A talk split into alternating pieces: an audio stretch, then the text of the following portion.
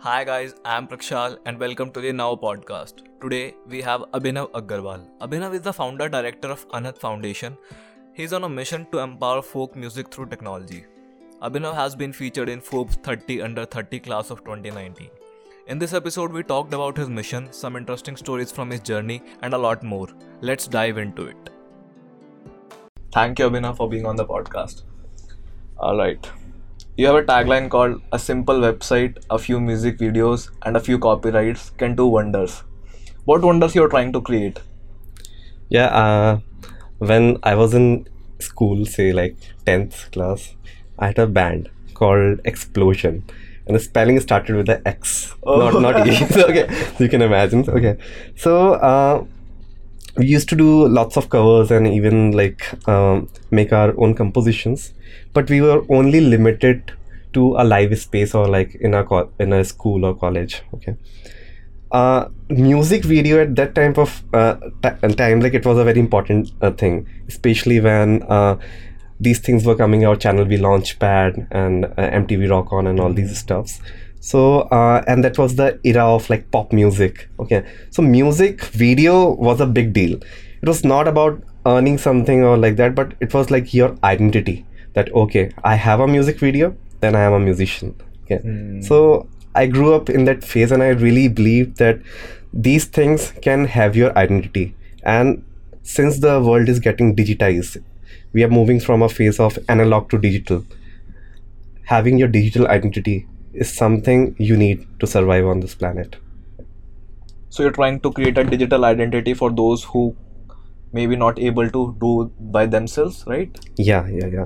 See, uh, the main challenge is that, of course, uh, technology is increasing day by day. Okay, we have these wonderful microphones, and it's uh, getting recorded in different channels. Okay, and but the problem is that these microphones, this one microphone costs like seventy thousand, and you can imagine the pair and how, how much the entire recording stuff costs. And um, whenever we have to go to a studio and do a simple recording it costs around say thousand bucks per hour. Nobody has so much of money. Like even when i was in school I, i'm i come from a very urban background okay my i come from a, a like a mid uh, budget family. My parents were earning well both my parents were earning. And still i couldn't afford to record a single song in a studio. Because recording a single song like i remember recording our first composition in a studio. It costed us uh, around 10000 rupees. Oh, okay that's only the recording aspect of the thing. After the recording there comes down the mixing and then the mastering. So the one song sum ups to around 20000 okay nobody has so much of money to like go and record so of course the technology is increasing but the affordability of this technology is decreasing so that's the challenge that we are catering to So how did exactly the seed of Anahad Foundation sprouted? Like how did it all started? see uh, When did you started?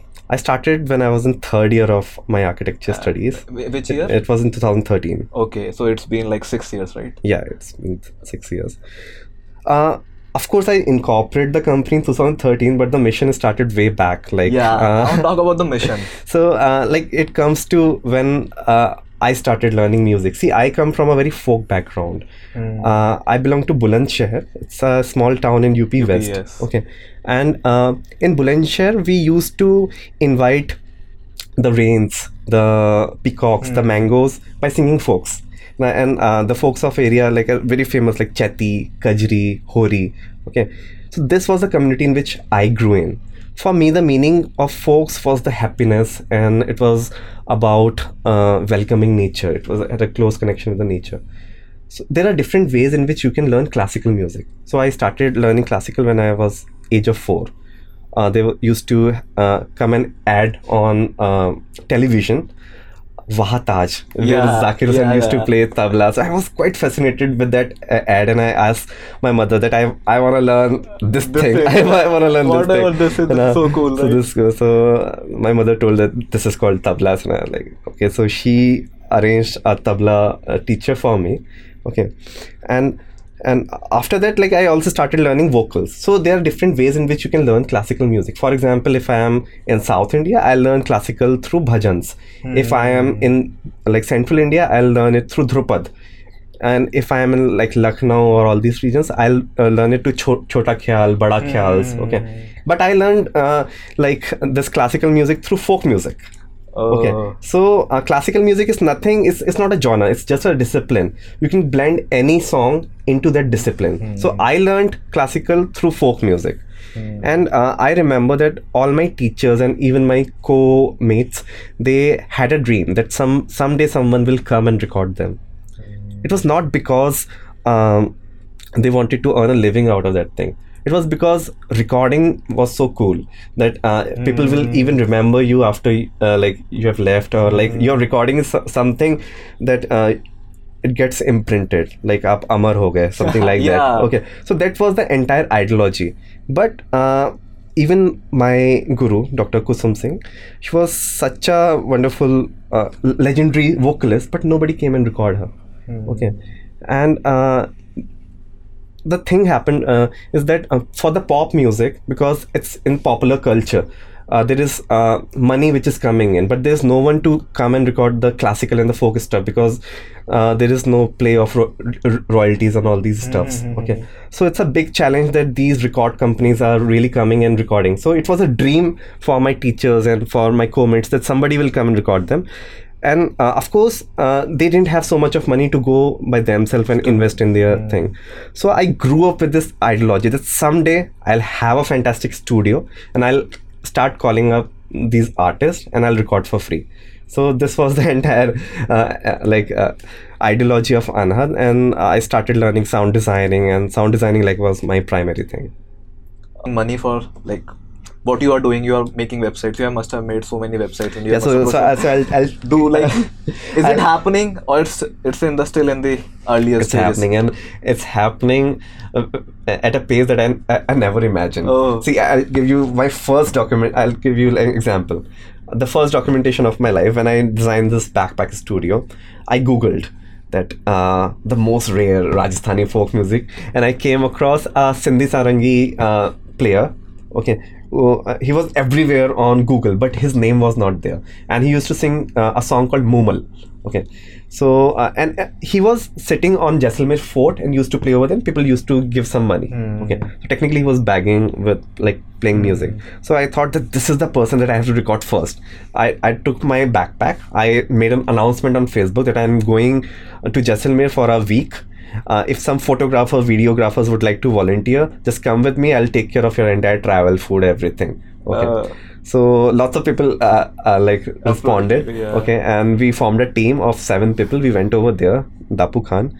And uh, we asked dapu khan that can we do a recording for you?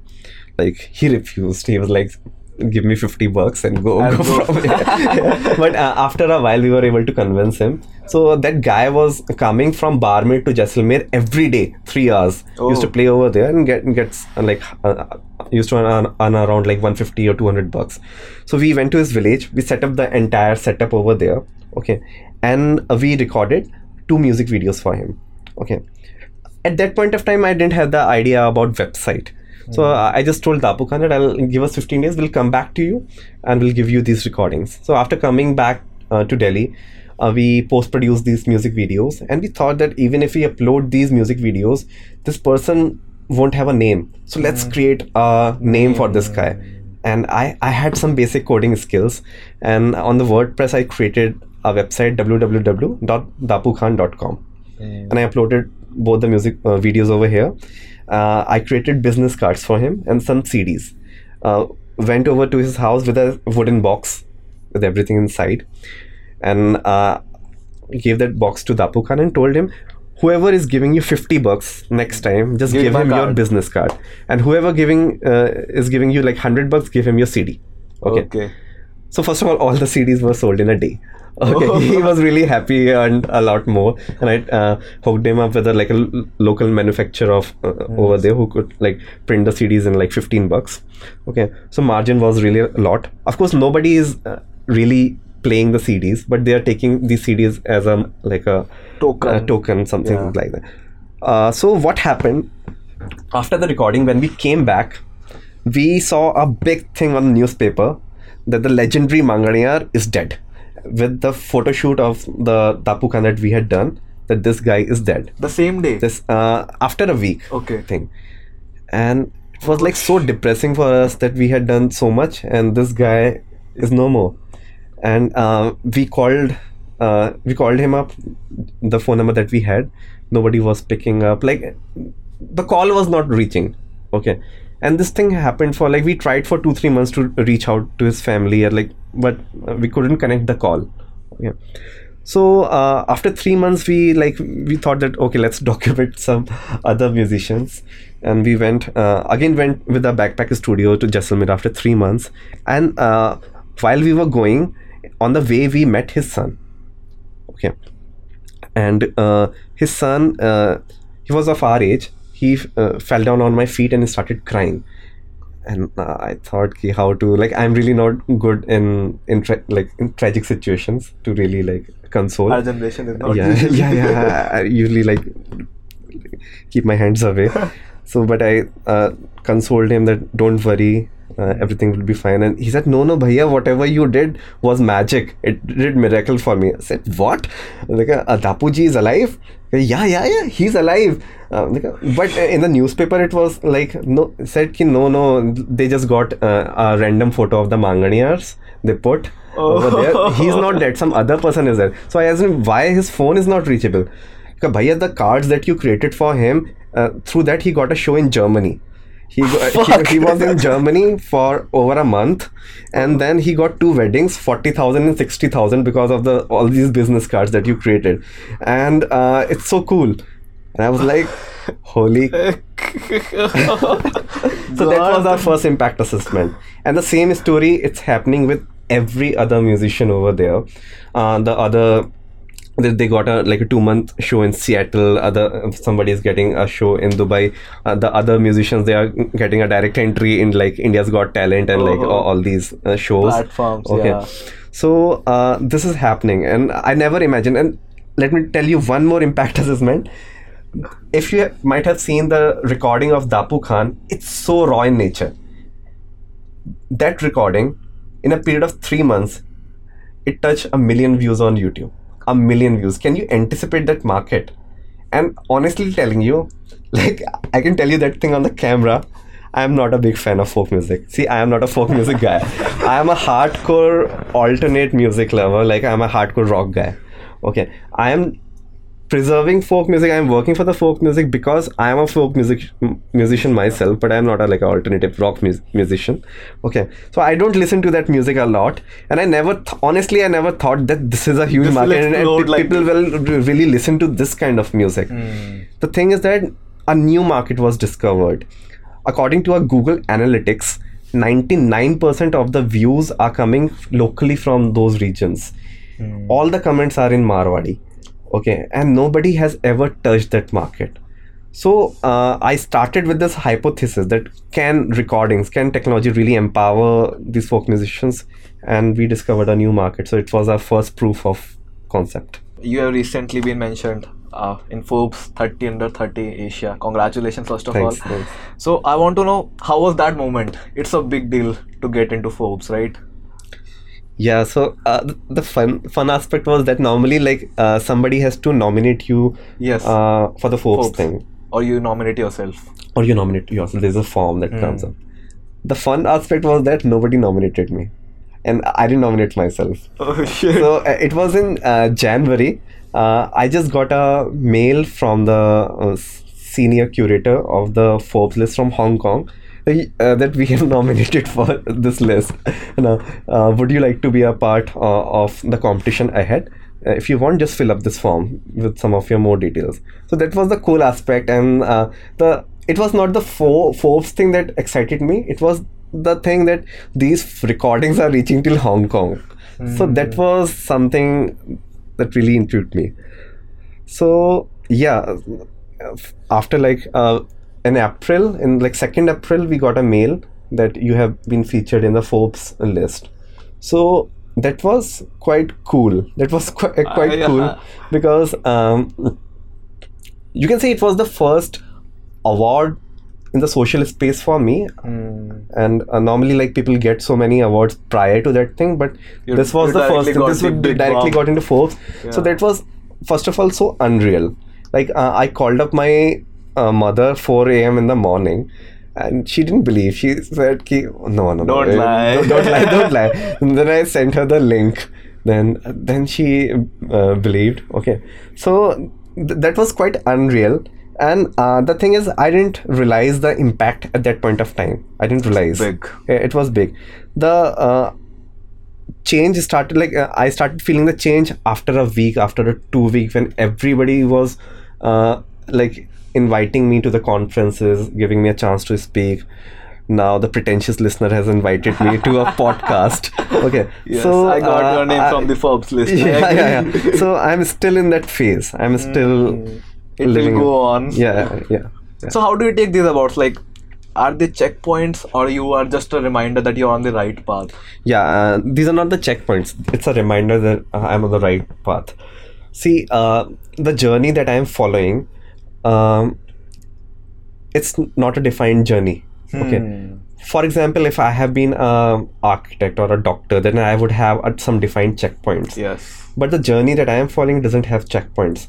But these awards uh, they tell you that you are going in the right direction. Often when you get depressed you question yourself that why i'm doing this thing. Yes. okay um, you won't believe that most of the time when you go for a recording you fix up a meeting with these folk musicians for recording and these musicians they don't turn up. And and you feel frustrated that i am coming there to help them and they are not coming forward. So often you feel frustrated and um, you question yourself that whether or not i am on the right track or not. And awards like this they are like a verification that okay whatever you you are doing just keep on going on that path. It's it's a it's something that can really uh, be a, you can be a role model for others, and you can yeah. define this path and you can pave way for others. Yeah. So, what is the advice you have for the people who are just starting out? uh, i think it's it's just one thing. Grit. Whatever you are starting just keep on doing that thing. Okay. It can be the silliest thing it can be the silliest thing of your life. Don't start that thing with the objective that how i will get earned. Okay. If you like something just follow that thing with a grit. Uh, uh, like in meanwhile that thing will become big and people will start you'll develop a brand over that thing. You'll have a social impact of that thing and people will put up money. You'll earn you'll have a like a earning out of that thing. I started getting my first salary last year from november. Okay. And uh, as soon i got my first salary i proposed my girlfriend shuchi who is a co-director that let's get married. Okay we got married in december. We have like a full-time defined salary from Anahad it's not much but uh, it's taking care of everything. Okay. So uh, i'll say grit just keep on doing that thing. Okay. Yeah, so we'll move to the last question. How do you define success and failures? Mm, I don't I I don't believe in like success or failures. Okay. Uh, even if you'll go by the definition of success or failures, you'll see that I've been like 70 80% uh, my life has been failures, but uh, 20% has been these awards like Forbes and all these things. You can qualify them as success. So uh, I don't think that there is uh, anything as success or failures the human society has defined a lot, lot of metrics to sustain in the society to uh, really prove your excel okay? The failures that i had in Anahad were the bis- biggest successes for me. Like the failure of uh, like that studio in mayur vihar not working was the biggest success for me. Some people call it as a failure but I see that thing as success. If that wouldn't have happened i wouldn't have designed this backpack studio thing. So i think that success and failures are instead of being two uh, independent metrics these are two sides of the same coin. Okay? It's a perspective how you look at that thing. Wow, that was wonderful. Thank you, Abhinav, Thanks a lot.